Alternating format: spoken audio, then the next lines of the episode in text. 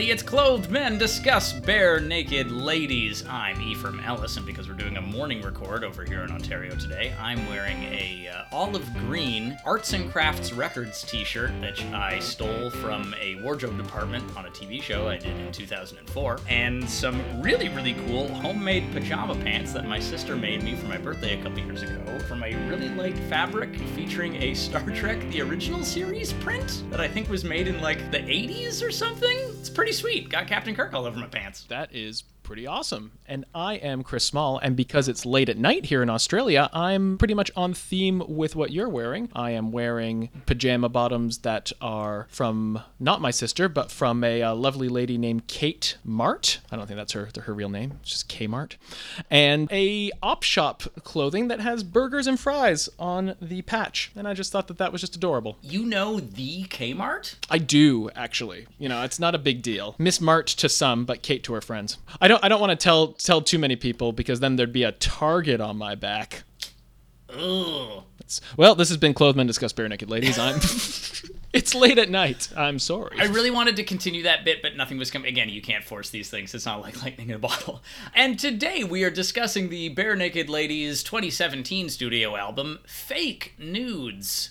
Terrible title. I don't like that title. I- you you actually said that at the end of the Silverball episode. That was like one of the very last things. You still have not changed your mind on that, which is funny because I do have to apologize to our listeners. I picked up the editing of the last episode, which is probably why, if you're a regular listener, we went from Grinning Streak to Silverball, and it was about a five month absence. So we're gonna try to be a bit better on this one. Okay, okay, okay, okay, okay. No, you're no, not five months. Well, I four thought and it was like three, four and a half, four and a half, four and a half. I mean, I could very easily look at the tags, but I'm lazy. Oh, jeez, I did not notice that. I th- honestly thought it was like, oh, I know has been like eight weeks, maybe, maybe ten. It's a bold move for our Twitter channel to say a bi weekly podcast. It was definitely more than bi weekly, so. Uh, I, we also changed that from weekly originally to bi-weekly. We thought like, ah, we're pushing the release schedule a little bit. sliding scale. But hey, guys, we're doing this for fun and for your entertainment and our own entertainment. We're not doing this for the dollars. We're not trying to get those cool Casper mattress dollars or anything like that. We're doing this to have a good time. So I'm totally okay that we're being a little bit relaxed. I know. And Magic Spoon doesn't deliver to Australia, so even if they want to sponsor this podcast, The idea of like kid cereal that's good for you makes me worry about like what has science done? Please send us a check, Magic Spoon. Maybe we'll release episodes faster. Fake Nudes, the studio album by the Barenaked Ladies, was released November 17th, 2017, and the number one song on the Billboard Hot 100 chart that week was Rockstar by Post Malone featuring 21 Savage. Those are some words I don't understand. Rockstar was one of those. It was huge in Australia, as it Oh, was cool. kind of worldwide. First song, time I listened to it, I went, eh, this is music. And then the second, third, fourth, fifth time I listened to it, I went, ah, this is music. It's very funny how same sentence, but the inflection came out. It, it's del- it's deliriously catchy. Oh, sweet. So I, I have never heard that song, but there's a couple further down on this current hits list that I do remember, despite the fact that we are absolutely like heavily into the I am no longer connected with the zeitgeist period of pop music. The number one song on the Canadian Billboard 100 that week was Havana by Camila Cabello featuring Young Thug. I know who Young Thug is, I don't know who Camila Cabello is, and I have never heard the song Havana. Havana, na, na, na. And then ad, ad nauseum. Uh, That's really it. I've that- given you the lyrics. I don't know what Young Thug does on that song. I was I was amazed when I found out there was a second person. Oh, see, okay, but you know the song and you do not recall where Young Thug comes in on that track. Maybe vocal harmonies So, see, if there's one thing that Young Thug is known for is for his perfect pitch. and his youth. The number one song of 2017 on the Billboard charts was "Shape of You" by Ed Sheeran. Now, yet again, I can't think of that song's tune off the top of my head, but I've certainly heard of it. I know you've got this sweet curmudgeony thing like ah popular music. What's that? But if you were gonna tell me that oh I've never heard Shape of You or I don't know who this Ed Sheeran is, I'd be like Ephraim now now now you're now you're full of shit. Yeah, okay, no, okay, but the thing is that Ed Sheeran is kind of like a present day Justin Bieber to me, insofar as that I know who they are and what they look like, but I have certainly never really heard any of their music or could sing even a, a phrase of a tune off Right. the top of my head. No, that's that's fair. That was my wife's number one song of 2017. Aw, It was a constant in our house, and by that I mean it was played multiple times a day, every day for 2017. huh. Do you have a song like that for 2017 or a song like that for this year? The one that I personally enjoy, that like I'd say, Yeah. good question. Probably. You know what? This is going to sound very odd, but yes. And remember that I have been locked down, people. You know, my I'm, I'm slowly going insane. My ex's best friend by Machine Gun Kelly. Luckily, it's only a two minute song. Machine Gun Kelly, I thought was a rapper. He's gone punk rock, and it reminds me very much of the music I listened to in high school. So yeah, two minute pop punk song by Machine Gun Gun Kelly, my ex's best friend. It is very different from Fake Nudes by the Barenaked Ladies. Uh, Machine Gun Kelly isn't a rapper? he was for six He albums. was? Oh, okay, great. Okay. I'm not losing my mind then. And then he said, I, I like Blink 182. I'm going to do what those guys did. I really, really dig that. Yeah. Yeah, sweet. What about yourself? Uh, all year, probably my top two songs is uh, "Ghosts" by Bruce Springsteen, which was a the lead-off single from "Letter to You," which is the album he put out this year, and then a much older song, "Higher Place" by Journey, that came out in 2001. Yeah, I have vigorously air drummed to that song many, many times. It's friggin' great. The number one songs of 2017 on the Canadian Billboard charts were Shape of You by Ed Sheeran and Despacito by Luis Fonsi and Daddy Yankee featuring Justin Bieber. Now that is a song I have heard. Oh, yeah, you and the rest of the world. Both broke records in Canada for the longest run at number one since the Canadian Billboard chart's inception in 2007 at 16 weeks each. I didn't know that the Canadian Billboard chart was created in 2007. they had tracking before that, but it wasn't officially Billboard. So all of the stats that we Oh, pulled out before about Canada, it was a, their own kind of rating system. And I think it was owned by one of the major radio stations in Canada. And then Billboard just basically absorbed it. So officially, it's been the Canadian Billboard charts since 2007. I wonder if it came out of the uh, of the those older charts came out of like the Chum chart. Yes, that's you exactly what it is. It's that? the Chum Yeah, yeah. charts. Yes, Yeah. that's exactly it. Despacito is a song that, for some reason, irrationally pisses me off because the entire song is done in Spanish, and that's absolutely fine. It's great. But then in the middle of it, it just goes Despacito. This is how we do it in Puerto Rico in clear English. Why would you just do one lyric in English and then go back? Isn't that a common thing in a lot of in a lot of non-English pop music? Like isn't there a lot of K-pop that has English choruses for no good reason while the rest of the song's in Korean? I don't know. I don't listen. I haven't listened to K-pop. Neither have I. I'm just This is where we find out that Ephraim's been living a lie the whole time to you, the listeners. He's been like, "Give me good old Bruce Springsteen," but you know he's going to be listening to some Big Bang after this is done. I just love that weird little thumb thing that BTS does. It's so cute. Fake Nudes peaked at number 24 on the Canadian album charts and number 48 on the US rock album charts. I am not well, mm, I'm to be honest, I'm a little surprised it charted in general. We'll get into that. Why don't you tell us how you really feel, Ephraim? Uh, there are two singles from the album. Looking Up was the lead single released on September 8th, and Bringing It Home was also released to those who pre ordered the album. I'm also looking at my notes on this thing. There was also some, what do they call it, six instant gratification downloads? oh yeah. If you pre-ordered it so they basically like slowly released the first six tracks in the six weeks leading up to the record as well so like those aren't singles technically but they did release a lot of the tracks independently before the record came out which is kind of interesting and i think speaks to the more streaming based economy that 2017 was hitting in so, Chris, I uh, just to jump right to the point, I'm kind of underwhelmed on this album. What do you think? I I was pleasantly surprised, much like Silverball. I forgot that some of these tracks were quite good. I did enjoy a few of them, but I think that honestly, this album, looking back, probably has one of my favorite Barenaked Ladies songs. It might crack Oh. the top 10 of, of BNL songs, singles, but I agree with you. I think that Silverball, we both kind of agreed, was a really nice. The way that you summed it up was perfect. You know, it was the maroon to grinning streak stunt. I feel like this is just kind of it, it breaks that successful chain. So it's kind of like you know all in good time despite you thinking that's a good album shit um, for, for me.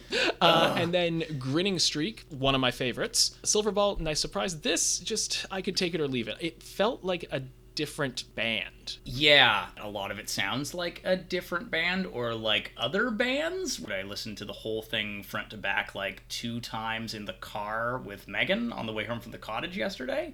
And Megan kept on pointing out, like, oh, this sounds like a bleh song. So Yeah. like a lot of my commentary on these tracks is going to be like, hmm, this is the this is BNL's attempt at doing a this type like a this band song or this band song. If you look at my notes, a lot of them are the exact same. I'm like, this feels like a ripoff of Green Day, or this feels like a weird kind of John Mellencamp song. Like it's Yeah. it's very Yeah. very out there. And and this is the thing is because I really like everything to everyone, but this feels like yeah, moving into the this is the everything to everyone in that trilogy, like the maroon to stunt to everything to everyone. I feel like there's a similar arc from grinning streak to silverball to fake nudes. What's interesting about it is I feel like, at least based on the professional reviews, this was almost kind of similar to Are Me and Are Men in the sense that a lot of the consensus with that it was good, but it's a very bloated album. Like it mm-hmm. didn't need to be 14 tracks. Like it could have done well at being like at 11. Yeah, or even 14 tracks. Uh, one of the reasons I'm excited to, because I still haven't listened to Detour de Force because we were going to try to do a cool live listen episode of some kind.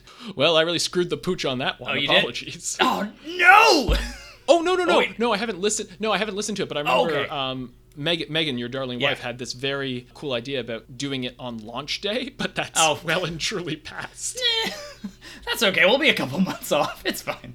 Yeah, so one of the reasons I'm excited about Detour de Force is because it's been like five or six years since Fake Nudes came out. Four and a half, five years, which is, I think, a good amount of time for them at this point in their career in 2017 to like walk away for a while and really like really work on the songs and develop like a really strong set of songs. Because like Silverball and the Are Me Are Men duology, this one feels a lot like "Mm, did you have to release this song? Well, especially because it was only Silverball came out in 2016. It's only been a year between these two albums. Like that's insane. Oh, I thought it was 2015. So I thought it was I thought it was like a year and a half, but it's still like a year and a half, two years. It's b- like barely any time at all. Yeah, I remember when when Fake Nudes came out. No, I don't remember when Fake Nudes came out because I only found out this album came out in like 2019 because I just wasn't paying attention to their release because I'm surely there isn't a new record by now. So let me ask you something. I'm gonna put you on the hot seat here. Clearly, you're not a fan of this album.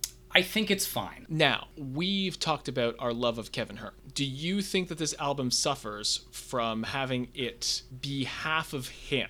It's a, and that's one of the things. It's usually those tracks have been kind of novelty tracks, and not novelty in the sense that oh this is oh this is cute. More it's a different or a departure from the rest of it. But this is very much this could be a thin buckle album. Yeah, because all of Kevin's songs on this feel very Kevin-y to me. So when you Oh, we'll switch the that. when you switch the when you switch the lead vocalist, it does almost feel like a different band and like two different albums kind of fighting with each other. And the thing is, I don't eh, like hate all of Kevin's tracks. There's actually one of them that is my one of my new favorite Barenaked Lady songs of all time for very specific uh, personal taste reasons. Um, Wow, okay. Yeah, so of the six Kevin Hearn tracks, there's one that is like maybe in my top 10, top 15 songs, and the rest of them I'm like, I am not interested in these songs at all. And like, they're fine. They're just not super BNL to me, and I would rather listen to the Ed songs, and I feel bad about that. Especially because a lot of the ones, uh, a lot of the Kevin songs on this album that I'm not a huge fan of, I do admit are musically interesting.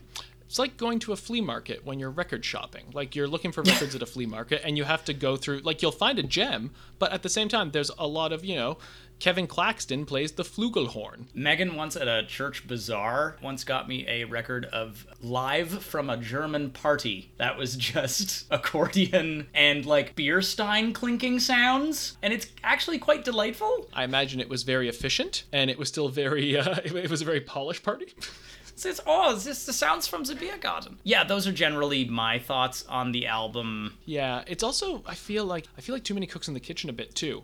Not mm. only do you have Kevin and Ed, but you've got Kevin Griffin back from Better. Than Ezra on four different tracks, which is fine. But then they just bring in like a hit songwriter For which in, like, song? One of the track for actually one of the singles. It was "Looking Up," Sam Hollander. It, it just feels like there might have been a bit too much mucking around, which also might contribute to the weird kind of identity crisis, you know, in the songs and the songwriting. Yeah. It's also a surprisingly mellow album, I found. There's not a lot of up tempo songs. That's a very big thing I put too. It was like it's very acousticy. Like there really aren't a lot of songs that actually have like an electric guitar in them. Yeah, without being super folky either. Yeah. Because you'd think it would go in that other direction. Yeah.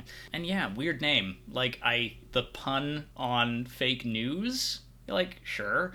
And oh yes, they're the bare naked ladies. When they're neither of those things, they are fully clothed men like us. So I get that it's a pun, but yeah, just I don't know. Don't like the title. See, I didn't. It only took today until I realized that nudes was also bare naked, and I felt very dumb. No, no, no, no, no, no. You're a very, very smart man with pithy, insightful commentary. This is why I do this podcast for validation. validation for people that I respect. Uh, well, let's continue to validate our own opinions by putting them out there on the air by getting into the tracks on this album. Track one, Canada Dry. You're me high and Canada dry.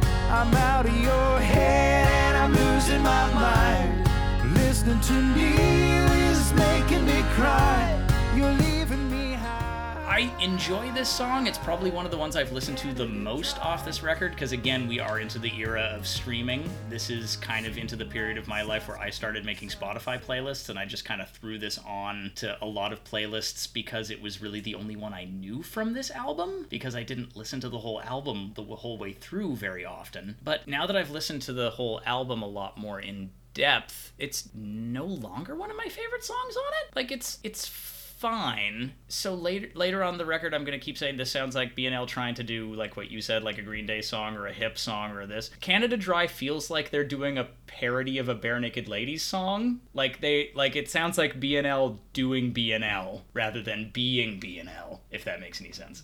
Does this song sound anything like Great Big Sea or Blue Rodeo? Because one of my favorite things about this is the fact that Jim Cuddy and Alan Doyle do the harmonies, and that just tickled me pink. I did not know that until you just told me that. I also love that because Jim Cuddy and Ed Robertson have done backup and co-lead on a couple Alan Doyle tracks. So clearly, again, they all know each other. And I think I've said this on the the pod before. I it's I think it's really weird and kind of neat that those three dudes and those three bands are friends because even though they all are Canadian folk bands, they're so different. Oh, 100%. they're They've super super different sounds. all such a distinctive, yeah, they've all got their own thing going, but I really want to see a super band now, like just a traveling super band of those three. Me too. I am super duper into that. Like a late 90s Canadian folk rock traveling Wilburys thing. Yeah, exactly, the traveling Wilburys. Like it's a poor man's Canadian traveling Wilburys. Okay, wait. So in that case, I feel like Ed is Bob Dylan and Alan Doyle is George Harrison and Jim Cuddy is Tom Petty?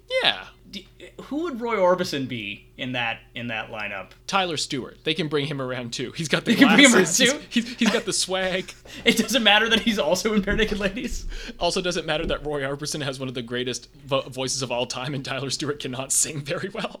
Oh, jeez. So, yeah, I just find Canada Dry to be just a little bit too jokey boys to me. What do you think, Chris? I thought that you were going to be like, I find it just a bit dry. And I got really excited. And I was going to be like, ah, bit too jokey, boys. Uh, that that's interesting actually. Yeah, it's it's very folksy, like you said, but but very I don't know. I like the references to other Canadian artists. Like they, they shout out Neil Young, they shout out Joni Mitchell, they shout out at the end it's Gordy. So a lot of people have said, you know, I don't know if that's Gord Downey or if that's Gordon Lightfoot, but either one is amazing. I always assumed it was Gordon Lightfoot. Yeah. But you're absolutely right. It could be Gord Downey, too. That's interesting. And I don't know, had he passed away prior to this album? I mean, they were recording in. Gord Downey? Yeah. Yeah. Um, I don't know.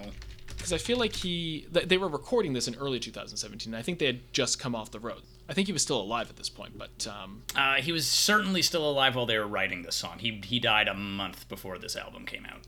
okay. Interested that you think it's a bit too jokey, boys. I didn't really get any type of. I, I found it very kind of. very earnest, actually. Well, it's it's more just like all the references. It was a little bit jokey for me, and it kind of is at odds with that earnestness. There's nothing funny about Canada, Ephraim. And tell me if you agree with me on this one. I was also kind of bummed that this also feels like they're yet again starting another record with a song about Steve leaving the band. Yeah, I did see that that some people do believe that this is about Steve and re-listening to the lyrics, I could very much see that. Yeah. Maybe it's only because I staunchly refuse to look at it through that lens cuz I'm kind of sick of them writing songs about Steve. Yeah, me too. That's why it doesn't tickle me. Yeah, no, that that's absolutely fair. So I kind of choose to look at it as in a love letter to Canada. But mm-hmm. but I think that's also me just kind of having blinders on. I think that's kind of the thing for me too is that like I would like it if it was just the we're singing a nice song about Canada, but because to me it feels so much more just the, like a yet another I'm working through my feelings about Steve song and I'm tired of that. I just I can't get into it and also those two different songs, the one that's just about Canada and the other one that's about Steve are kind of butting up against each other and it doesn't quite mesh. In the uh, vinyl release, you can faintly hear Alan Doyle in the uh, final sections of the song saying, "He ain't coming back, Ed." oh no. you got to get over yourself, bye. There's plenty of other fish in that great big sea. That was horrible. Oh no. Uh, that joke was really bringing it home. yes, Yeah, track Just like- two, bringing it home. just like you did. Oh yeah. I'm bringing it home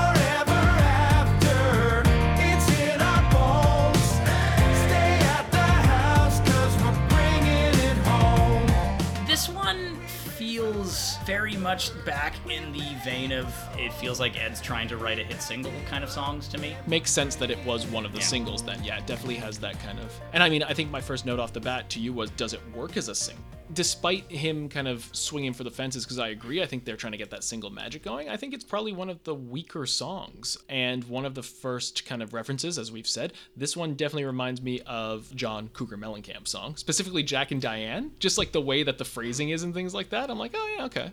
Okay, cool. That did not occur to me, but now that you say it, I can't unsee it. Yeah, to me, it more felt like in a similar way to. Oh, what was the. Oh, was it? Did I say that out loud? Because I know that's one of the songs on Grinning Streak you don't like. That's exactly. That is literally the song I was thinking of. This one feels very much in the "Did I say that out loud?" territory, where it feels like they're trying to do "Tonight's Gonna Be a Good Night" by the Black Eyed Peas. like, and again, it doesn't sound like that song, but it feels like that song to me. Well, what do you think of the Sweet Rap Bridge by Ed?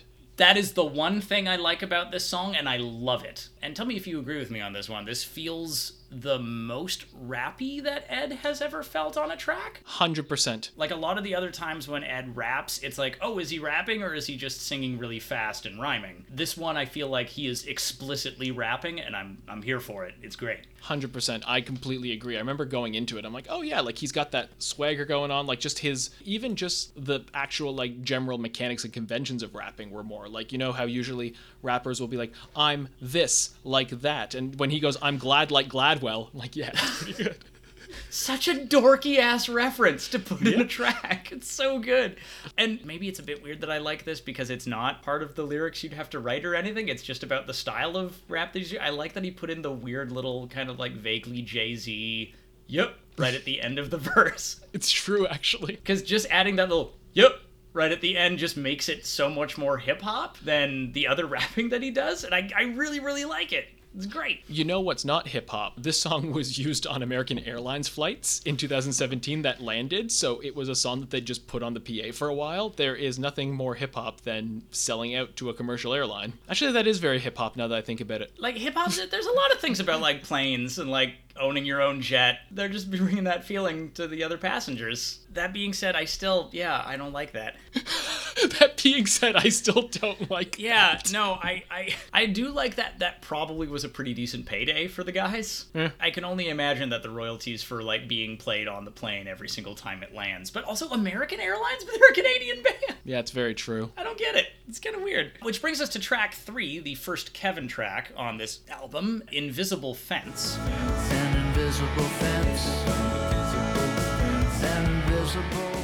I think this is my least favorite Kevin track on this album. It's Yeah. really hurt by its placement. Like, Yeah, I don't get why this is track three. Yeah, and it gets really real at the end. Like he's first he's first starting talking about, you know, like I'm going to build an invisible fence to keep you in, and then he starts talking about like it doesn't matter what religion you are, what race you are, they're going to break down all these social barriers and it just kind of comes out of nowhere in the last verse and you're like, "Wait, what?" Oh, because I thought it kind of like naturally moved from like speaking about the personal to the general. That like, oh, the metaphor is in the invisible fences that we put up between each other, and the song starts off talking about that concept on a one-to-one personal relationship basis, and then the last verse is about how you know people do that writ large in society. So Look, in terms of, you know, allegories, it's better and an improvement for Kevin Hearn, a man who wrote a song called Vanishing about a magician. literalism is fine sometimes. It's not my least favorite song of his on the album. In terms of the Mountain Goat scale, this is definitely not breaking all those rules. again, yeah, it has a nice central metaphor, but at the same time, most of the song is just Ed going invisible fence. Like it's just the words invisible and fence for 60% of the song. Yeah. And it just kind of gets boring real fast. I feel like, I don't know if this is Kevin in general, but I feel like surely Kevin listens to a lot of They Might Be Giants. All of Kevin's songs on this album, except for one, sound really, really They Might Be Giantsy to me. And especially the way on this song that Kevin is singing most of it, and then very clearly Ed comes in on the chorus, and it's clearly his voice kind of sounds to me like the two two lead John vocalists of They Yeah. Might Be Giants, the way they kind of mix some of their songs too. So, and I don't I don't enjoy They Might Be Giants nearly as much as I did in grade 11. So, not a huge fan of this song. Yeah, I think that's I think that's just it. Ephraim said before we started recording, he's like, I think this is gonna be a quick episode because there's a lot of songs that are just gonna be like, it's okay. And I think this is one of those. Ideally, the rest of the album is looking up.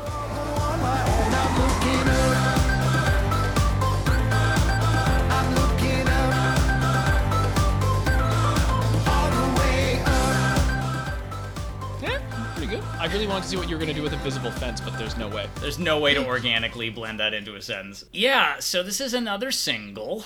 Mm-hmm. Sorry, slash, this is the one actual single, according to the release. Chris, what do you think about this as the lead-off single? I think it works as the lead-off single in the sense that it's definitely very catchy. It definitely has that look. They're playing it safe. It's a safe song. I think is the best way that I could probably Yeah. describe it because it's definitely not my favorite on the album. Far from it. It's okay. I mean, Ed mm-hmm. Robertson himself says it, it's about optimism. It's a very important time for optimism. This was, of course, the second year of Donald Trump being president of the United States, and Oh, therefore yeah. the world being a bit wonky. You know, we live in a world that tends to emphasize the negative. Uh, we certainly have problems we all need to address, but the narrative is that we're in constant danger and that doom is imminent. It's not real. It's gripping and it gets your attention, but it's not a realistic narrative. I think it's important to try and have a broader perspective. I think that's really important. At the same time, it's a very manufactured song because again there's three songwriters on this one of who as we touched on is sam hollander he has written over 22 top 40 songs apparently his songs collectively have streamed like 4 billion uh, listens on spotify so like he's he's Holy guacamole. he's a hit writer.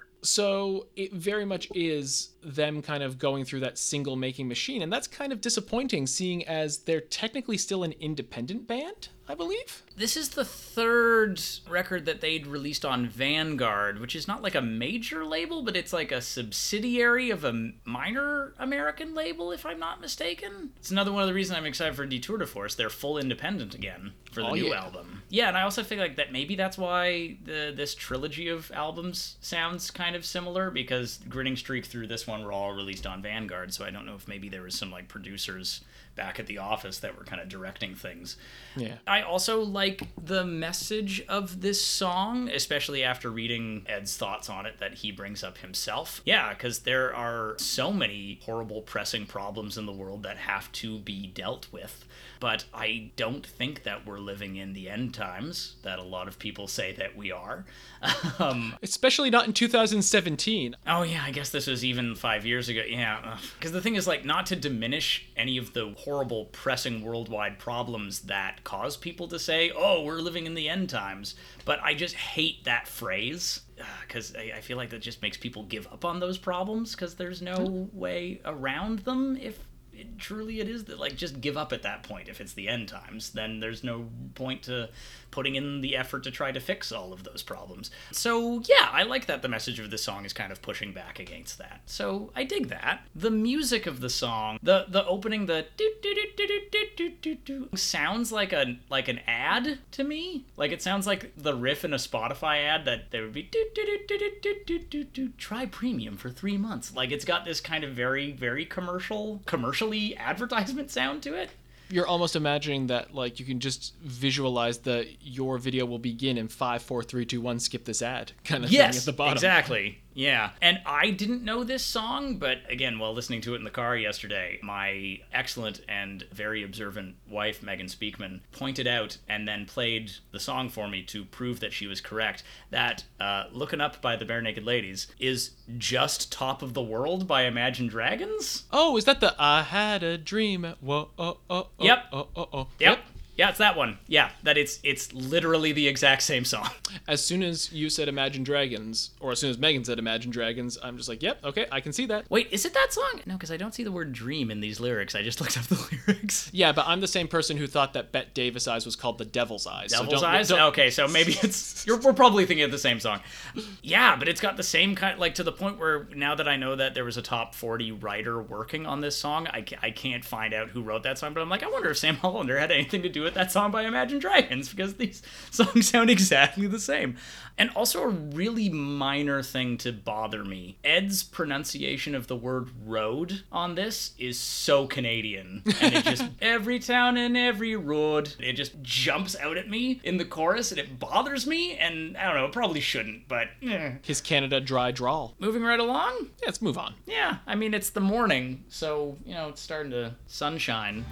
Sunshine burns your skin. Sometimes the things we love so much just eat us up from the outside in. Oh, Yeah, that's pretty good. Oh, that was a stretch. This is one of those tracks where I was like, this is going to be a quick record. I'm not sure that's going to end up being true by the end of it. But this is one of those tracks where I, I have pretty much no notes because I'm like, I don't have much to say. It's This song is fine. Maybe it's because I'm in lockdown and have a lot to think about. I, I, uh, I think I know where you're going with this. I saw your notes. I like it a lot better if this is what the song is actually about. Well, because like Ed Robertson, again, like from his mouth, he says sunshine is about recognizing that sometimes we just need a change of scenery. It's easy to get wrapped up in your own head, and things make sense to you if you never say them out loud to the person. Did I say that out loud? Who matter the most? Apparently, Tyler Stewart says it's his best song. He says he's very proud of it. And a oh. couple of people, like looking on Reddit and a couple of other discussion forums, a lot of people agree. I don't. Oh, and I am also convinced that that is all a load of bullshit. I think this song is straight up about vampires. Uh, and I think that, now that you've pointed it out, there's a lot of textual evidence to support that thesis. Yeah, it's not just the sunlight burning skin. I'm like, okay, well that that would be easy. But they start talking about the things we love so much eat us up. Yo, that's that's straight up a vampire. Live with your ghost. Vampires are undead. Talking about how they can't shake it. Even at one point, it's just like you know, I ran, but we all knew the outcome because you're not going to outrun a vampire. So even the first line, uh, something that I just I just picked up on. Uh, most of us have to learn to trust what we see with our own eyes. Vampires don't have reflections. They can't rely on a mirror to know what they look like. They have to trust their own eyes. We're through the looking glass here, people. Well, not the vampire, but That out of view, it's still true. Just because you can't see them in the mirror doesn't mean they're there. It's scary. It's that's scary. exactly it. This this song is straight up about vampires. Cool. Yep. Yeah. The only other thing I have to say about this song is that yeah, this uh, this record's really mellow so far. Yeah, it really is. yeah. Let's keep it moving so we can get out of this. Uh, get out of these dirty, dusty rooms. in the dirty, dusty rooms. Hey there, Jim. Where have you been? How'd you make the time fly? Down at the gym. Oh no, you're wincing on the video. I feel like we're gonna have a similar opinion. I was gonna say it's very funny that you were talking about how this has been a really um mellow album. This really does not do anything to change that. That's for sure. Nope. Nope. Yet another really, really down tempo song. Is this your least favorite? Oh no, sorry, Invisible Fences. Invisible least is my least favorite. This is uh this is my second least favorite. This is absolutely my second least favorite Kevin track on this. this Well, I mean, straight up, it's about Kevin Hearn just writing about staying in a hotel room. Yet again, I I think more than because Tyler has gone on record saying that Jim Creeggan writes about the things that are right in front of him. I think more Kevin Hearn does. A lot. Yeah, and sometimes Kevin Hearn writes about Jim Creeggan being right in front of him because literally there's a line saying Jim walked by by my room, and then he's like, "Where have you been, Jim? I'm at the gym." I am convinced that he was just writing lyrics and he kept on going, and he realized, "Oh shit, I wrote this down." But whatever, I'm gonna go with it. Wait, was is it your theory that he started writing this song because he realized Jim rhymes with gym? Yes. Or is that okay? That isn't like something from that isn't like a fact out there in the world that he has said. That's just your theory. That's my theory it's- that- I think it's true. Yeah. I think it's true. I do like that on that line when he says, "Hey there, Jim." Really low down in the mix, they have Jim Creeggan just go, "Hey." Oh, I've never noticed that. I'm gonna have to go back and listen, even though I hate this song. Yeah. Well, hate, hate's a strong word. I dislike it violently. Yet again, this also has like a pretty strong "They Might Be Giants" vibe to me, mm. and also like "Invisible Fence," really, really repetitive, which grates on me because it's just dirty, dusty rooms, dirty, dusty rooms, dirty, dusty rooms over and over again. And is Kevin okay? This is the second song about feeling isolated. I think it's it's weird because he definitely strikes me, and he's gone on the record of, of being an introvert. Yeah. But this doesn't seem. You'd think that he'd feel more comfortable in a hotel room, but it sounds like that isolation is kind of weighing on him. Also, what do you think of the outro when Ed just kind of mocks Kevin and does the dirty, dusty room? I thought that was Tyler. it probably is Tyler, to be completely honest. It- That seems like that seemed like a Tyler Stewart bit to me. No, it probably it probably was. You're right because as soon as you said that, I'm like, yes, that is definitely Tyler Stewart being like, "Oh, cheer up, Kevin." So funny you mentioned that because the next thing I was going to say is that so on this song that I don't really like very much, let's try to be positive. Here are three things I like about this song. Hey there, Jim. Hey. I like that. That's very funny. I like, and this is something, again, that Megan is doing a lot of my interesting comments this episode. Megan pointed out that she thinks that Kevin has a very almost Willie Nelson kind of vocal quality on this song, which I oh, like. yeah. I like that too. And the third thing I like about this song is I think the outro is hilarious. That's the best thing about this song is Tyler Stewart's weird crooner impression at the very end. I like it a lot. My dirty, dusty room. It's uh Again, I think we're I think we're in accord that we're not huge fans of this song. Chris, is there anything that you like about this song? I like the fact that apparently Jim Creeggan works out. The man looks like a twig or some sort of skeletal slender man. He's wiry. He's he's he's long but powerful. You got to do something to pass the time on tour. You- you- It's either pinball or going to the gym. So the thing you like about this song is not the song anything about the song itself, it's the information about Jim Creeggan you learned from this song. You would be correct, sir. which is I think says more about your opinions. Hundred percent. Yeah. The next track, We Took the Night. We took the night.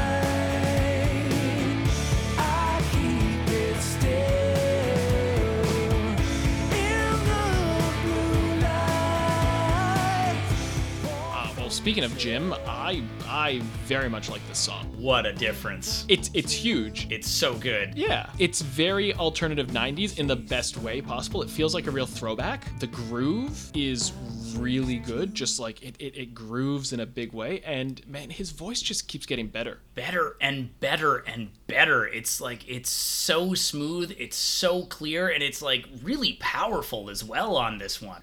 I think he's getting confidence. You can kind of feel that. Like when he was doing stuff before, it always seemed kind of this is just my theory, of course, but it always seemed more reserved. Like he has the voice of an angel, like like you so eloquently put. It's um but he seems to be having more fun and he's letting loose and he just seems to to believe in his voice. And this one is good good stuff. I love this song. I think it's incredible. I think that business wise, it would have been impossible to release a single that did not have Ed Robertson fronting it. But I think this should have been the single from the record. It is clearly the best song. It's so singly. It is so anthemic. Like hmm. it's got a real like chest thumping stadium rock feel to it. Yeah. I want to hear this at full volume at the ACC. Like I'm not sure the BNL can fill the ACC at this. Like they usually play like Molson when they when they play in, or like the Danforth Music Hall when they play in Toronto. But like I want to hear this like filling a, a stadium. I'm gonna take a wild shot in the dark here. That this is this is the one that now has kind of gone into your top ten BNL songs all time. We took the night. Oh, that's a good point. No, Oh, it's a different song. No, this is not the one I was talking about, but this Oh. is yeah, but this is this is absolutely up there. And now I'm like, oh, but I I'm not sure that this is in my top 10 by any stretch of the imagination, so maybe the other song I'm thinking of is further down the list too because We Took the Night is uh, is significantly higher above the the other song that I was thinking of that we're getting to. No, the other song I was thinking of was specifically a Kevin song. Oh, okay. Because I was talking about how, like, generally I'm not a huge fan of the Kevin songs Oh, gotcha. on this album, except for one of them, which is like one of my two favorite tracks. Gotcha. on Okay. it. Yeah. So Um, yeah. I was like, oh, poor Jim. It's like, yeah, we, it it could never be a single with Jim, and it's like, oh, it could never be in my top ten. A Jim song. No, and again, no. and again, the only reason I say that about the single is not anything musically about it, because I think it sh- this should uh, by this should absolutely be the song on the radio from this album, but because of marketing, Yeah. like Oh, the yeah. the Barenaked Ladies sound, like we keep on saying that some of the songs that Ed doesn't front don't necessarily always sound like Barenaked Ladies songs. Like Yeah. it wouldn't sound like a Barenaked Ladies song on the radio, even though it is. But that's why I assume you know the executives or the band decided you can't put that on the radio because of marketing purposes. When musically, I think this is absolutely the singliest, strongest song on the album. It's it's just it's effortlessly cool, and it's Yeah. just fun. It's it's a fun song, and it doesn't feel forced. yeah. And that's huge. It's really short too. Like it's so it's so quick. It's like 236. I Yeah. think is what it comes in at. It's oh, it's so good. In keeping with the continuing theme of like other bands that each of the different songs sound like. Okay, so this is like a really really small Ontario band. So I'm not sure this is this is the most hipsterish sense because I'm basically saying I don't think you've heard of them, Chris. But Have I one of my favorite bands is Enter the Haggis? Have you ever heard Oh, of them? I have. I've, I've Yeah. heard of Enter the Haggis, but only because I'm friends with you. Yes, exactly. Everybody buy their records. They're great. If you like like '90s inspired like Celtic rock kind of stuff, they're they're yeah they'll they'll scratch that itch. They're amazing. But they had a weird period where they dropped all of the Celtic influence from their music and just put out a couple Oh. like pure like alternative rock folk records. Like it was still folky, but again like they tried to move more towards that like BNL or Blue Rodeo or um or, or, or even the tragically hip kind of like sound. And we took the night absolutely sounds like a song from uh, that period of that band. Did they just call themselves Enter during that period? no they changed their name to jubilee riots They actually did change their they name. jeez. absolutely changed they absolutely changed their name and then one lp and an ep later realized that they maybe shouldn't throw away 20 years of building up an audience with one band name and switched back It's a bold move. So it yeah, it was move. extremely bold move. Yeah, I think that they did that mostly because they were like, no, but we want the CBC to play our songs, but they won't because they think our name is silly. We'll change it to something else. Oh. Meanwhile, the Barenaked Ladies, a very silly name, one of the most successful Canadian bands of all time. Just stick to your gumptions. Enter the Haggis. Yeah, you could absolutely make it work. Yeah, I don't have much else to say about this song other than I love it. I think it's great, and I think it's the best thing about this record. Amen. Amen. The next song, let's keep uh, navigating through this album here. Can't get lost, cause I can navigate by stars. I can build you a lean to keep you Yeah, ah, that's pretty good. Navigate, track 8, we're on the back half. Navigate is, um, I will have to respectfully disagree with you. I think this is the best thing about the album. This is definitely my favorite song. Oh, great! Oh, that's awesome. Yeah. We Took the Night is very, very close, so it's nice. That one two punch was very exciting because I was Yeah. like, oh, We Took the Night, oh, Navigate. And I don't want to say anything at risk of upsetting you because I'm like, Flying Dreams was a bit of a, ah, but when you're saying your favorite Kevin Hearn song's coming up, I'm like, it, well, it might be Flying Dreams, but we'll get to that. It's not necessarily coming up, it just hasn't come up yet. Whoa. I don't know if I'm just tired or uh, you, just, you just blew my mind. No, this is definitely my favorite song on the album. I think it's a beautiful love song. It's it makes me miss camping and cottages and Aw. all of those all, all of those things because I very much miss going up to like Gravenhurst for friends who have cottages up there. I just think it's it's a nice refreshing love song from them because there's not a lot of conflict it seems in this. It, and Ed's vocals are beautiful in this. Yeah, no, absolutely. I do not disagree with you about this song because this is a very, very close third place for me. Oh, okay. It goes We Took the Night, the Mystery Kevin song that's coming up, and then very, very close behind it, Navigate. And I really like this song because it feels to me like a kind of like 2008 to 2012 era Coldplay song. Oh yeah, like okay. it sounds like it sounds like something off of like Viva La Vida or um, not uh, not X and Y. The one that came after, the one that came in that, the, one that came after Viva La Vida. Oh yeah, yeah. Yeah. Um, yeah, no, I can see that. Yeah, before they got really, really synth heavy, that kind of. But they were experimenting with it. When they were just starting to become synth heavy and didn't fully embrace that to a negative degree, in my opinion. Um, I'm so glad you agree with me about, or you've confirmed my thoughts about modern day Coldplay. yeah, yeah. But no, I could, I could very much see that, and the the way that Ed sings this song, yeah, it's, it's very Chris Martin esque, and I didn't realize Yeah. that until you just put that in my head, and that's a really cool analogy. I really want to hear Chris Martin sing this song. I think it would be I think it would be a really good fit for his voice. He, he'd have to politely pretend that he knows who the barenaked ladies are. he oh, just- Hey, aren't there those mates who did that song for that comedy television program? I'm an actor. I can normally do a British accent. That was terrible. it's early in the morning. That's it. Sounded better than what I could do. oh my god. Oh, that was garbage. Chris Martin, if you're listening, So we go from my very close third favorite song on this album, a really, really great song, to Flying Dreams, track number nine. I hope it's a flying And I just found out what this song is about, and it makes me feel like a jerk for not liking it very much. I didn't know. I just I kind of did. I just did a whole bunch of research about like the guest vocalist and all this other stuff, but mm-hmm. I'm not actually sure what it alludes to. So so please tell me. So, one of Kevin's kids has like a de- developmental disorder of some kind that I'm not completely aware of, but she We- can't communicate very easily. Yeah, Yeah. I remember when we did Silverball, Tired of Fighting with You. I tried to say the name of, of the disease, and it was uh, I probably butchered it, but yeah, it, it, it's incredibly rare. Yeah, it's incredibly rare. Yeah, so this is yeah, so apparently Flying Dreams is yeah, just Kevin talking to his daughter and uh, wondering what she's thinking in there because she can't communicate. Yeah, so just hoping that she's having a happy life full of nice dreams. Um yeah. Yeah. That's incredibly powerful. I think it's an incredibly. I've got this in my notes. Incredibly lush and deep. I think that just like the from a musical standpoint, just musicianship, it's probably the most layered song on the album. Mm-hmm. Yeah, it's it's not my cup of tea, unfortunately. I think it very much does hit that tired of fighting with you vein, mm-hmm. where we both kind of agreed. Well, you can appreciate it for what it is, especially now that you know you've just shared with me what it's about. That doesn't necessarily mean that you have to enjoy it. You know, it's kind of like Yeah. it's kind of like I don't know, like watching Schindler's List, being like, no one's gonna.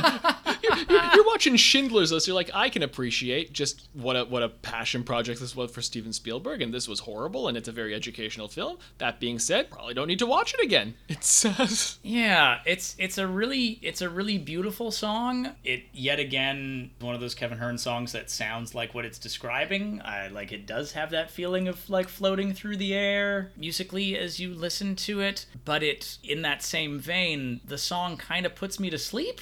Yeah, so this song is really, really pretty. It's really lush. It's really beautiful. The subject matter is very meaningful and sweet. Again, definitely now knowing what it's about, like the line, uh, but I'll never know what you see. I hope it's a flying dream. That's really, really sweet and sad and bittersweet. That being said, again, yeah, Speaking of dreams, the song kind of puts me to sleep. It's a little bit too slow for me. It kind of doesn't stand out to me until I know what it's about explicitly. And I feel like that's a problem.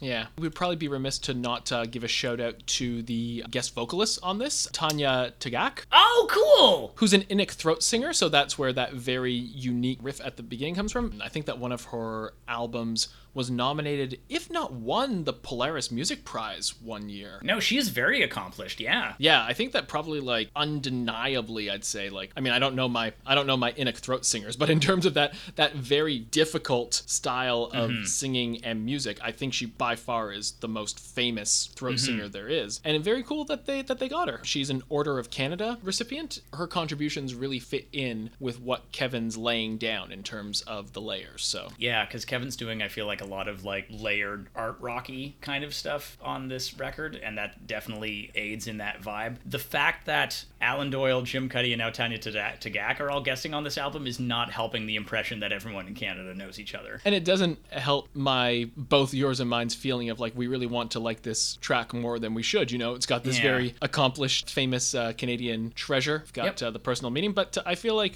I don't know. I feel like we can probably just move on. Yeah. So yeah, track 10, Nobody Better. Nobody better. Forever and ever,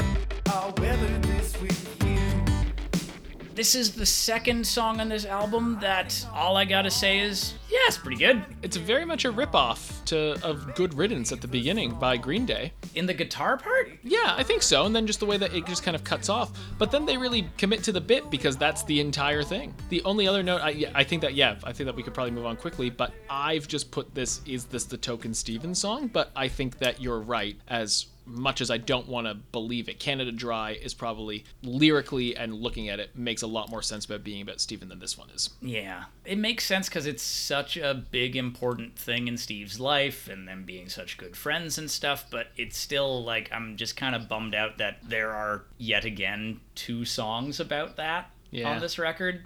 I I feel like there's been enough space to move away from that subject matter, but yeah. At least, at least this Steven Page song, they're not screaming cake every five seconds. I still cannot believe that song's about Steven. I love Piece of Cake. Cake, cake, cake. Speaking of songs that repeat words over and over again, track 11, Bag of Bones. Big dogs. Big dogs. Memories of scenery. I respect this song.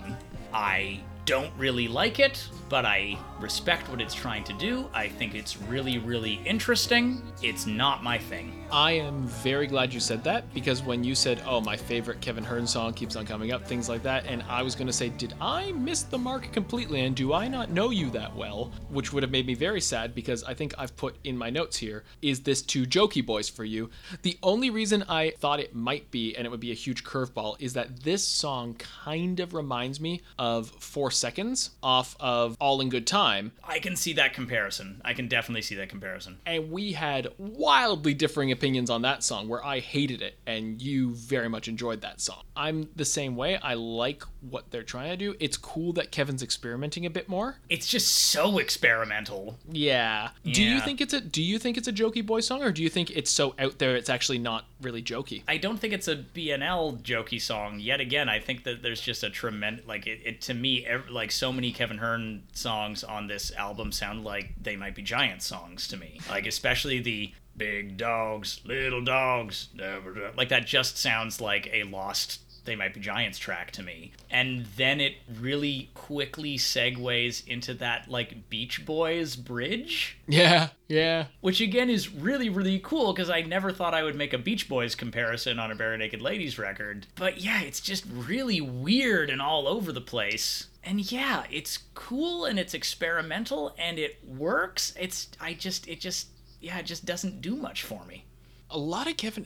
It's so funny that it very much is like Kevin Hearn songs. There's not really like massive emotions we have. Much much like him. He's he's a mm-hmm. very he's a very calm, mellow guy. Yeah. But like when he when something doesn't land, it's cool that you can kind of appreciate it for what it is. But yeah, you're right. It's just not my. I I don't think that I'd be a fan of Thin Buckle. Like I haven't heard a lot of it, but I'm just Yeah. like I appreciate him as a songwriter and the things that he contributes. But honestly, his kind of batting average when it comes to the songs that he fronts, it's not very good. So we go from a extremely prototypical Kevin Hearn song to I think a very extremely prototypical Ed Robertson song. In the interestingly written song title You and Me versus the World, written You plus me VS period the world. It's you and me against the world. There's no white flags when you're my girl. Similar to how I want to hear Chris Martin covering Navigate, I want to hear Foreigner do this song. like this this sounds like a cover of a lost song from the Top Gun soundtrack to me. Like this sounds like a mid to late 80s love power ballad. And I'm not sure that's really where Ed Robertson sits as a vocalist or musician. Yeah, like I think it's I think it's a good song that maybe they should have sold to another band that does that better, specifically Foreigner. I appreciate that, and I might be looking into it too much, but the line "There's no white flags when you were my girl," it feels to me like a callback to the flag from Gordon. So you go from one of their most recent albums to hmm. A very early one, not just because it's a. You can talk about white flags, of course, in different songs, but the flag is about an incredibly abusive relationship. And the fact that he's saying there's no white flags when you're my girl, it's almost like saying, hey, this relationship is good. It's not like that. No white flags here. You don't have to worry. That's the way that I looked at it. So kind of like a, hey, remember that relationship I talked about in this song? This one's different. Although I think that his grasp of fire safety is very upsetting. You should not stay in a burning building with someone. You should try to get them both out. Yeah, I think that burning building metaphor falls into what I thought that the white flag thing was. It's like, oh yeah, there's no giving up in this relationship. Like, we'll never give up on life or each other, which is more like just kind of a literal surface reading of that line. I like your idea of it as a callback. I think that's more interesting. Yeah. I think you're right. The Princess Bride is one of my favorite movies. Mm-hmm. I'm not sure I like the reference in this song. I don't know. Maybe it's because I know that reference so well it feels too on the nose and obvious. Maybe it would work better on a listener that doesn't know that movie backwards and forwards. I don't know. I mean, if he said something like, if he started with, you know, if you're in the fire swamp, I'll come in with you. I'm like, that's great because Yeah. that's what you should do because no one's ever made it out of the fire swamp alive except for them. Mm. But I actually do like this song. I think it's quite good. I, I get weirdly uncomfortable when it comes to love ballads that get just get really intense really quickly, like this one. You know, if there's a burning building, I'll jump in. Death Cab for Cutie, one of my favorite bands. Like one of their biggest songs is "I Will Follow You into the Dark," which is "Love of mine, someday you will die, and I'll be close behind." I'm like, Jesus. All right. Bruno Mars, I'd catch a grenade for you. I'd jump in front of a train for you. That's these things aren't romantic. These are the the waxings of deeply psychotic individuals who do not understand what love is. Huh. That being said, I like The Princess Bride too. That was a weird tangent, but Yeah. and Cary Elwes should get more work. Yes, absolutely. Though, again, like Mark Hamill, I feel like he gets more work than people realize. Like, I don't think he's hurting. Shout out to a podcast done by uh, two very funny comedians, Jocelyn Getty and Kat Angus from Toronto. I hate it, but I love it. Yep, great, great show, great other show. Give it a follow. they just did an episode based on the movie Watchmen, and they said that they always thought that, or I think Jocelyn said that Cary Elwes should have been Nite Owl. Oh my god, really that well. would have been perfect. But like in the Princess Bride era, like if they had adapted that movie in the late '80s, that is exactly the casting. That that would have been amazing. so good. Oh man. Anyways, this this song turned into a Cary Elwes uh, appreciation uh, post, but why not? The Well, guy's well, that's going to happen when you put a line that's literally about the movie The Princess Bride into one of your deep side B album tracks. so we move from, again, what I think is a foreigner song to what I, and I think also you, looking at your notes, think is another tragically hip song. hundred percent. 2020 hindsight.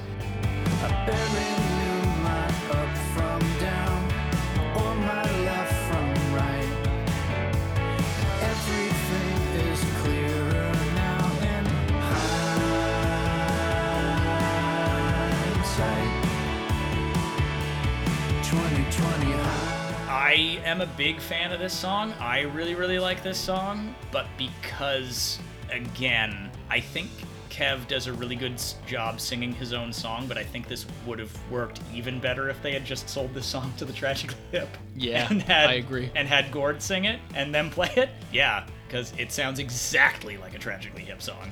Very specifically, it sounds like Little Bones. Like just that riff mm, is very yeah. much like oh, and and I think I'm a fan of this because of that because I love the hip and the groove is awesome. It also makes sense lyrically because I had no idea. Like God damn, Kevin Hearn is like a a, a walking saint. Like he is apparently the nicest guy in the world. But when Gord Downie was going As much as we keep knocking his songs this album, I'm guys, I'm so sorry. Uh, Schindler's List was an Academy Award winning film. he was actually there for Gord Downie, like and I think Gord moved in with him during the final stages of Gord's Oh cancer. wow! They were super close because, of course, Kevin had has had his bout with cancer, things like that. He helped co-write a lot of tracks on Gord's final solo album, did a lot of backing stuff. So, and yeah, just just like was there as like was caring for him in a lot of that. And it's interesting because I feel like the lyrics, it, it they it, you know talking about friends and we'll see you again, and just with Gord being so sick at this point, it's I'm wondering if it's an intentional callback to the hip because I could very much see him waxing about his time with Gord. Yeah, so like, is this song explicitly about Gord Downie and their friendship, and is the musical style an homage to his band because of that content? Yeah. That's really cool. Yeah. It, it I'm, I might be grasping at straws, but that's the way I kind of choose to interpret it because it is so. And the fact that you you agreed even before we went on the air, like it this is this is a hip song. This is straight up like Yeah. uh, just that that riff, that groove. Yeah.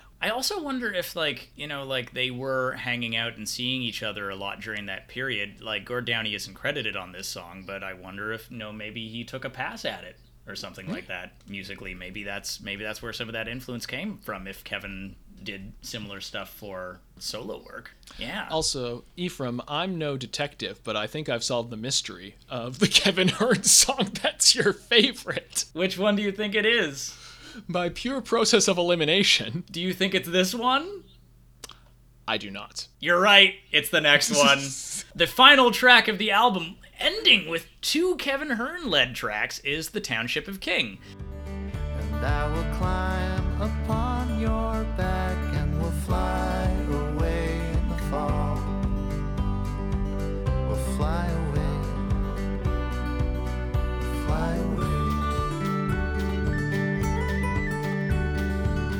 Yeah, this is one of my new favorite Barenaked Lady songs. I because I I honest to God don't think I actually listened to this album the whole way through when it came out. I think I only heard this song recently when I said, "Well, I guess I better listen to this whole thing because I'm doing a podcast." And I got to the end of the record and this song just came out of nowhere and smacked me because for me specifically and my weird idiosyncratic specific tastes in music i love that this just goes full on like 90s east coast can- canadian folk vibe. This sounds like a like a lost not alan doyle sean mccann of great big sea song the other lead vocalist of great big sea this sounds like a lost song of his but it's about ontario not newfoundland yeah, I really, really like this track. It's just so folky. It's like classically composed in a folk style. Tyler uses a lot of bass drum to kind of replicate. Like, I'm not sure if it's to replicate the sound of a Bodhrán, but you could you could play the percussion of this song on like an Irish hand drum,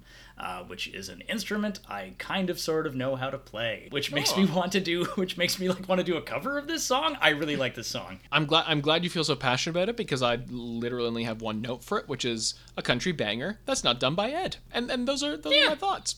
Yeah. it's I I enjoy it very much too, and knowing you and your and based on your musical taste, I mean it it shouldn't come as a surprise that this would be kind of like up there for you, which is cool. And I like that the fact that you're that you were saying that oh you know I hadn't fully listened to this album, so it's cool to discover this.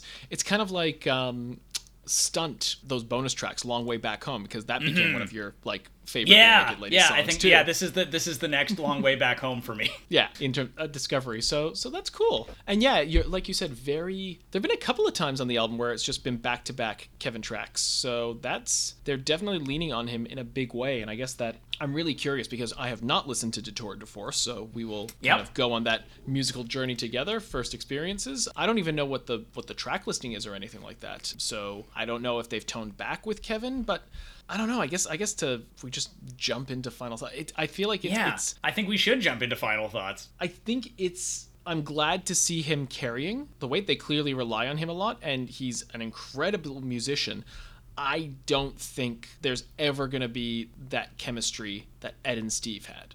Whether that comes down to songwriting, Yeah. uh, when that comes down to their voices. So for me, this felt like kind of kind of felt like Speakerboxxx: The Love Below by OutKast where like each each of them did like one album, and then they just like you can look at it as a double album, and I'm like, oh okay. I I wonder, do you think it maybe would have worked better if they had leaned into that and they had done like a side A and a side B of all Ed or all Kevin? I think if you changed around these tracks a bit, and if we went back to the world of you know cassettes Yeah. or or a vinyl, yes, I think it probably would have. And it's interesting because like Kevin co-wrote a lot of the Ed Robertson mm-hmm. led songs too, so he is a very good songwriter. He's just not. Uh, I think what Ed and Steve had was something that's very Yeah. it might sound a bit kind of um, outlandish to say, but they really had like a Lennon and McCartney thing going on. Yeah. I feel Steve and Yeah. Ed. So you can't really replicate that. Yeah, and you know, Paul went on to do Wings and John went on to do his own thing, but it wasn't the Beatles anymore. Yeah. Yeah, and I wonder whether or not had the Beatles stayed together and like John had just left or just Paul had left, like whether there'd be a similar thing where they'd be like, well, it's still the Beatles, but it sounds like Wings. If Yeah. like John left, yeah, it's kind of interesting. And I think that's one of the reasons why Steve was kind of taken aback. They're like, wait, you're still calling yourselves our band name? But I thought we were. Uh, no, because I think that was a bone of contention in that split. That was that he was like, "Oh, I knew you were gonna keep playing, but you didn't change your band name." Aw. And Ed was like, "Well, you ran away. Fuck, that's a good name for a song." So, by way of a different band metaphor, so I sometimes talk about U2 on this podcast too because they're one of my favorite one of my favorite bands as well. And that band kind of goes through three album arcs where like the first album is they decide to try a new thing, it works, they refine that for the second album in the trilogy, and then they push it too hard for the third one and then realize they have to change things up. So I think that fake nudes in the in the Grinning Streak Silverball fake nudes trilogy definitely lands in that pop or no line on the horizon kind of territory of U2 rather than a all you can't leave behind or an Achtung baby that Grinning Streak is. It's that they're still trying to do Grinning Streak and I think at the end of this album, I would hope have realized that maybe they need to try something different, that they've kind of tapped that vein for a half record too long. yeah. And that's why I'm really, really excited about Detour de Force because the two songs that I have heard from it that were singles that I listened to before we decided to do a live listen are really, really different. One of them I really, really like, one of them I'm not so hot on, but one of them I really, really love. And I'm hoping that means that the new record is really, really different and interesting and cool and awesome because, yeah, New Disaster, not to just jump ahead to our next episode, he- hearing New Disaster has made me more excited about the Barenaked Ladies than I have been since Grinning Streak in like 2012. 2000. Wow. Yeah. Yeah. So, Nice. Yeah. That's good. And I think I think you're right. I think that tying it back to fake nudes, I think that this amount of time between albums does not do them any favors. No. And I think you're right, where four and a half years now, or whatever period that they Mm-hmm. have taken between this and the next album, is hopefully going to it's going to give them something that's just better than what this was when it was just a year and a half out. And that sounds harsh Mm-hmm. because I I mean we'll get into ranking them, but I guess like final thoughts were it's not an offensive album. It's still maybe you should drive is still my least favorite album, but Hmm. I would probably say like this is maybe second or third least to be completely honest. Uh, uh, yeah. I uh, also I'm leading this episode. Sorry, I forgot to do our traditional "Where does this land in our current ranking?" question. No, no, I'm sorry, because it's our last you. episode. No, no, no, absolutely not. Yeah, because for me, this is currently dead last. Oh, okay. Yeah. It, it surpasses maybe you should drive. Damn. Yeah, I like I like maybe you should drive, and I also like I also like fake nudes, but I think it really comes down to when it comes to that placement. Like I would put on maybe you should drive. Hmm. I'm not sure these days I would really put on fake nudes as an album. I would put like a couple songs from it on playlists. I would put Navigate. We took the night in Township of King on playlists. Those are some great songs, but I'm not sure I would just listen to it front to back the whole way through very often. So that's why it's dead last for me. And on that note, that's it up to this point. This is kind of a weird season ser- season finale because this is Yeah. the end of the original format. This is the last released studio album of the Barenaked Ladies. I'm really glad you said that because I forgot to ask you off air, being like, should we just call this a season finale? But you're, I'm, I'm picking what you're, I like it. It's the exact same thing. I agree. I think that this is pretty much the end of what we originally agreed to do, but we've got so much more to talk about. Yeah. it's- Yeah, as I said, we are going to talk about the new album in an almost similar format to this, but we're going to do it really, really off the cuff, and we're going to give it a, a live listen. We'll figure out technically how we want to do that off air. Um, but that's going to be a really, really cool and interesting episode. I look forward to that. And then I think we have at least one to th- one, one or two more catch-up episodes because there's some cool concert anecdotes I certainly haven't talked about yet. I really want to talk about the Christmas album for half an hour to 45 minutes at least because I'm a crazy person and I love Christmas. Yeah, so we are definitely not going away. We are not. In between this and our new weird live listen format episode, Chris, where can our listeners find you other places on the internet? Oh, they can find me in my house during the sixth lockdown of Melbourne.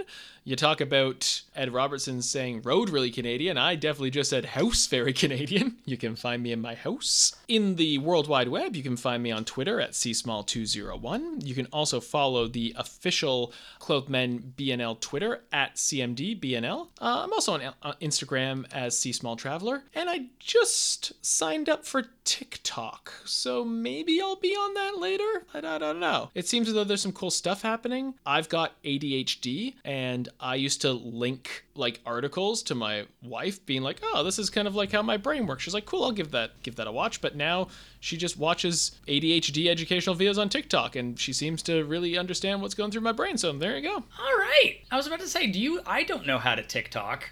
No, the only So, I eh. also Giannis uh, Antetokounmpo, the MVP of the Milwaukee Bucks, uh, has an amazing video where because he is Greek, he goes, "Oh, this is tiki taki." So now I just can't refer to TikTok and as anything other than tiki taki. it's a much better name, tiki taki. Well, excellent. I might have to sign up for t- to tick for uh, for TikTok just to follow uh, Chris Small's TikTok. Look out for that, guys. And I'm Ephraim Ellis, and you can find me uh, on Instagram at Ephraim Ellis. And at some point, probably in the mid afternoon, in the Hallmark romantic comedy film The Wedding Ring uh, with Oh. Lauren Lee Smith, you could watch that movie to see me in it, or you could watch the trailer for it because the entirety of my one scene in that movie is in the trailer. Which We'll is put a link up on Twitter. fun. We should put up a link up on Twitter. That's it for the Clothed Men Discuss Barenaked Ladies for now. We'll see you next time for our live listen of Detour de Force. And until then, remember everybody, we, have been clothed the whole time. See you later, everybody. Take it easy.